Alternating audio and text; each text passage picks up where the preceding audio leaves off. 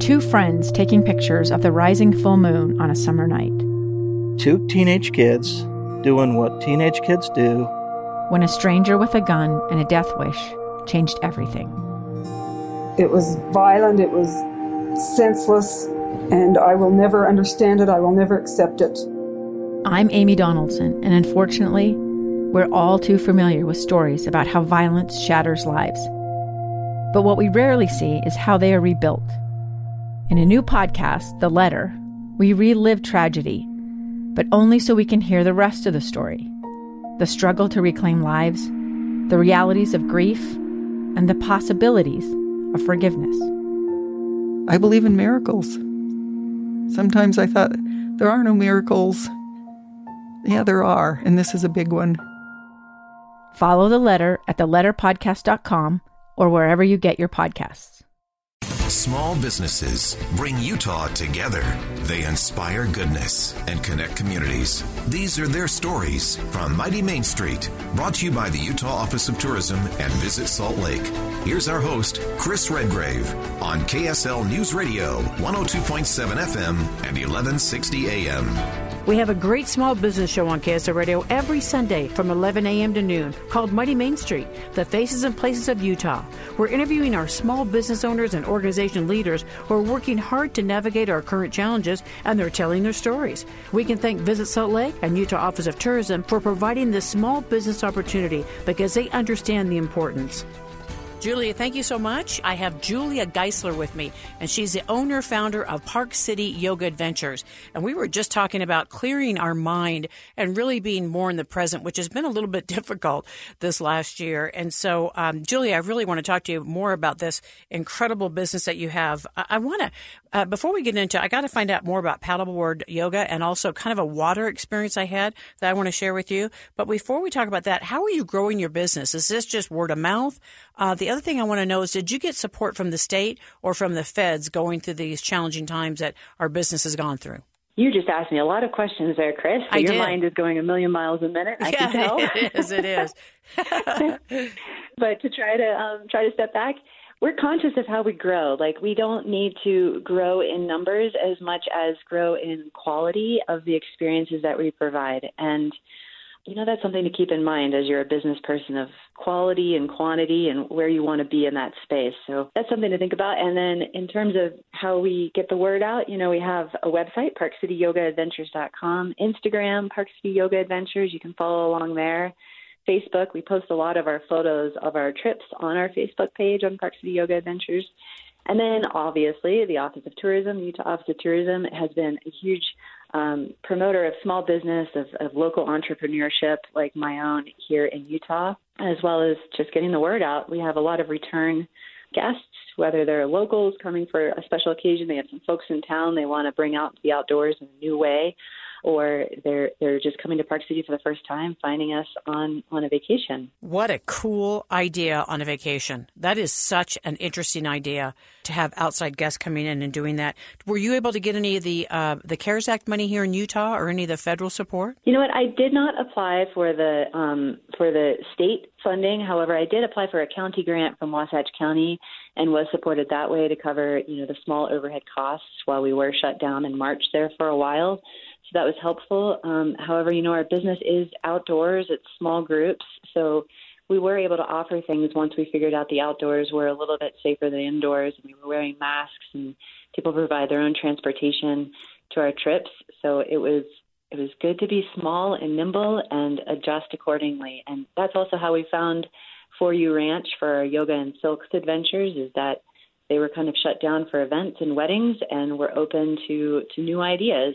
So we were able to use that space for the yoga and silks. Uh, give us that name again of the ranch. Absolutely. For the number U, the letter U, ranch, and it's in Peoa. And Park City has these rural towns all around it that are absolute gems. And I almost hate to let the cat out of the bag here, but you know, getting out and around Park City and checking out these rural towns. Peoa is about 20 minutes from Main Street, Park City.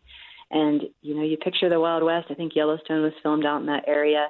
That's kind of what, what you're going for. It's right behind the Peoa Rodeo Grounds and right along the Weber River. You can rent this space for your wedding, and it is absolutely stunning. So we were able to find, you know, private properties like this and, and start to partner up with new things during the pandemic. You know what, Julia? We should uh, give them a call, put them on Mighty Main Street, and tell them it was your idea because you just gave oh, them a good. would be awesome. Yeah, absolutely. You just gave them yeah. a big shout out. I think we got to do that. Uh, and I also really appreciate you mentioning Utah Office of Tourism and the support of small business along with Visit Salt Lake. Uh, this is, I would call non traditional for them to have sponsored this program, but they did it because they believe in small business and they were concerned about what small business was going through this past year. So a real nice shout out to them, and I appreciate you saying that. Okay, now, Julia, I've got to ask you about the paddleboard, and I can't believe you're in the incredible crater at the homestead. You have really partnered up very smartly, I think, with your business.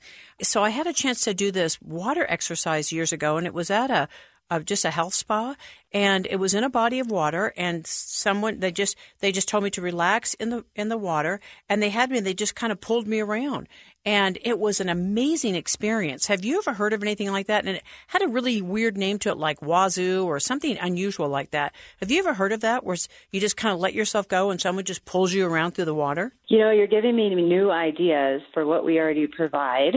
Very. Hey, and I'm you know that last posture that I mentioned earlier, called Shavasana, that we do at the end of yoga practice. We get to do that in the water at the Homestead Crater, and we're just floating. So it sounds very similar you're in 95 to 100 degree, you know, hot mineral water. It's great for your skin and your hair. And the visuals in the crater with the sunlight coming in, especially in the spring, reflecting off the water onto the, the cave walls uh, with the warm water. And you just close your eyes and listen to like the drips coming down, eh, hitting the water, or just your breath. Uh, you know, water can be very therapeutic and letting all those muscles relax and be weightless, there's nothing like it. So we do something similar, but you're giving me new ideas for more restorative postures that we can do for the paddleboard yoga in the homestead crater. Well, you know what was interesting about it, Juliet, and if especially if they have if they have a pool, what was interesting about this experience, I completely trusted the instructor. I just felt very comfortable with her. I'd never done anything like this before, and you know, I have never forgotten it. I bet that was 20 years ago. The spa's not even around anymore. It, it, was extraordinary. I don't think I've ever been that relaxed in my life. I just completely. It was weird. I, I, it was weird, but very cool.